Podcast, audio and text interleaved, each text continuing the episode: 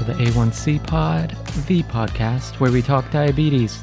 In this podcast, we'll talk the highs, the lows, and everything in between.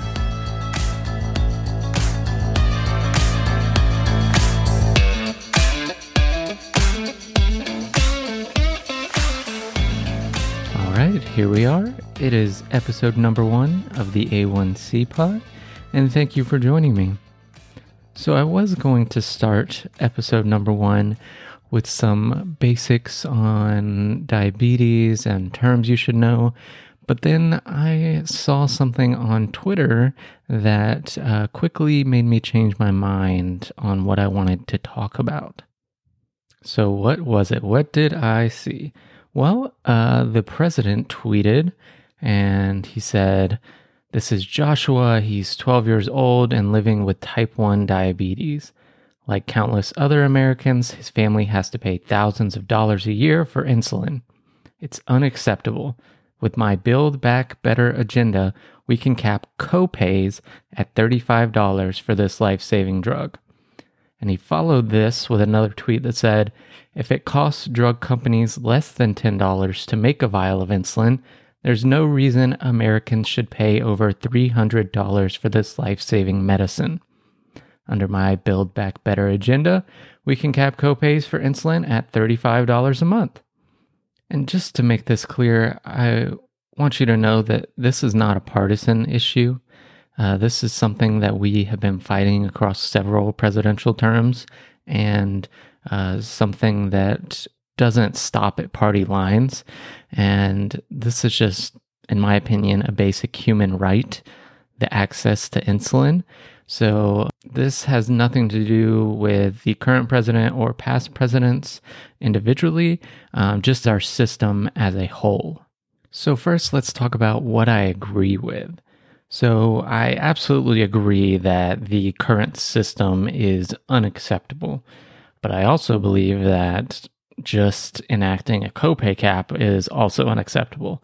We have to go a lot further than that in providing access uh, to insulin. Another thing that I agree with is that if it costs $10 to make a vial of insulin, or less than $10, there's no reason Americans should pay over $300. Um, absolutely. That is 100% fact.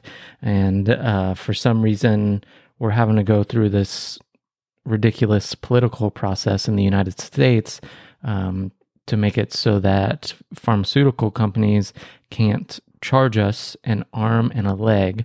And I say that figuratively, but it can actually be taken literally as well in some situations. And that's quite sad. So, what's wrong with this? Well, there's a lot wrong, but just to give you a basic understanding of a copay cap, uh, this only applies to people with insurance. So, uh, if you don't have insurance, this wouldn't apply to you at all, and uh, it wouldn't help you at all. And that's a big problem, especially here in the United States, because of the number of people who don't have insurance and still can't afford insulin. So, this idea that copay capping uh, at $35 is a great thing um, isn't really what it seems to be. Now, don't get me wrong, it will help people, and that is extremely important. It definitely needs to be passed, but we need to keep moving forward and do more for everyone. And just to give you an idea of what the pharmaceutical industry is doing, according to the ADA, there was a 64% increase in insulin prices from 2014 to 2019. And this is the same insulin, it hasn't changed at all, but the prices have increased 64%. And why is that? Well, for one, it's because we need it to survive. So if they know that we need it to survive, they know we're going to pay for it, and there's really nothing we can do about it. And that's one of the biggest problems in the US healthcare system. And these high insulin prices cause people to ration insulin, they cause people to skip doses. people are just doing whatever they can just to survive. And it's scary. I don't know about you, but I have had to be turned away at the pharmacy counter because I couldn't afford my insulin. And I'm sitting there thinking, what am I going to do? Uh, I need this to live. And it's horrifying. I mean, there have been stories of people having to choose whether or not they're going to feed their children or pay for their insulin. And that's not a problem that we should be having in a first world country. The pharmaceutical companies essentially own us. I mean, they know that we need this to live. And if you can't afford it, sorry. I mean, they're not they're not here to help you. They're here to make money off of you. And we have to pay for a medication, a natural hormone to manage an unpreventable disease. And just so we're clear, insulin is just the basis for life. Uh, it's not even the only cost we have as diabetics. There are a number of other prescription costs, monetary costs that go along with this disease in addition to insulin. So, this is just the very basis of what we pay for. We also pay in other ways, including our mental health, our relationships, um, just how we interact on a daily basis can be affected sometimes by this disease.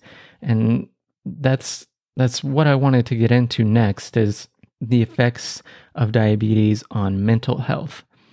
I was diagnosed at 15 years old and as a teenager going through high school it completely ruined me. I didn't feel like I could be a normal kid. I didn't feel like my life was ever going to be the same. I gave up on sports. I gave up on hobbies. I pretty much gave up on everything that I loved. And it wreaked havoc on my mental health. And according to the CDC, people with diabetes are two to three times more likely to have depression. You know, this disease takes a toll on your mind and your body. We're having to make all those extra decisions every day. Think about what you eat. Think about when you're going to exercise, how hard you can exercise. We have to think about what we're going to take with us uh, to the store, or if you're going to an amusement park, you have to think, well, can I wear my insulin pump on the ride? Do I need to take it off? Do I trust someone to hold on to this for me? I mean, this is a $5,000 medical device. I don't want to leave it behind. But there's a number of decisions that a person without diabetes uh, wouldn't even think about. And, you know, as you have this disease longer and longer, a lot of these decisions become subconscious and they just kind of happen naturally. But in those first couple of years of diagnosis, things are going through your mind that you've never had to think about before.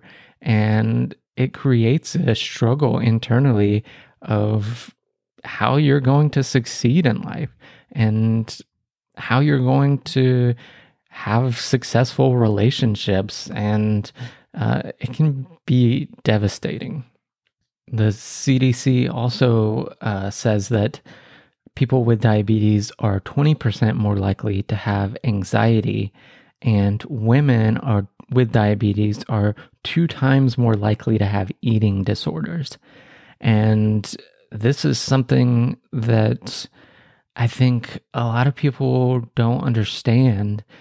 And I think it gets glossed over a lot and that is that diabetes can lead to other health issues, not just physically, but mentally as well. And so when we think about how, whenever we have all these additional choices to make, especially when it relates to food, it creates a lot of anxiety and can cause issues just with something as simple as eating. And unfortunately, it's something that a lot of people with diabetes struggle with. I know that before I was on an insulin pump and I was using uh, pens, I had to think about carrying my pens around with me everywhere and the needles and make decisions on how many needles I was going to bring because you may not be able to eat what you want or when you want. And then if you end up um, being out longer than you expected and your blood sugar is high, but you don't have any more needles, well, what are you supposed to do? If you're out with your friends, you gotta tell them you gotta go. You just gotta bail and go home or wherever you have uh, extra needles so you can take your insulin and get your sugar into an acceptable range. And you can't have any spontaneity in your life when you have diabetes, especially uh, with travel and with uh, staying out longer than expected and doing, you know, random things because everything you do affects your blood sugar. Everything you eat affects your blood sugar. Everything you drink the amount of walking you might do somewhere or um, being out in the sun or being dehydrated. Every little thing affects what your blood sugar is. And if you're using uh, multiple daily injections, uh, you're restricted in a lot of ways on um, what you can do without having to pack a lot of extra supplies.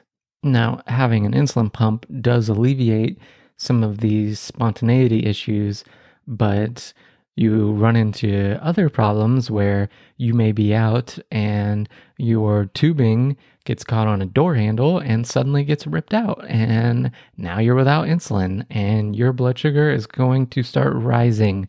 And there's nothing you can do about it unless you happen to have extra tubing with you. And then hopefully you can have enough insulin left in your pump to where you can prime that tubing and start all over with the process.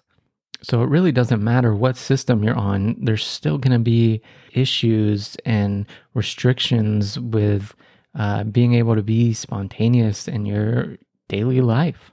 So, how can we alleviate some of these struggles?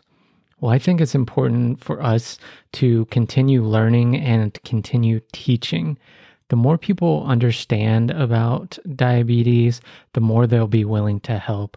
And I think right now there's still a lot of misconceptions about diabetes, particularly type 1 diabetes, and the effects that it has on people, both mentally and physically.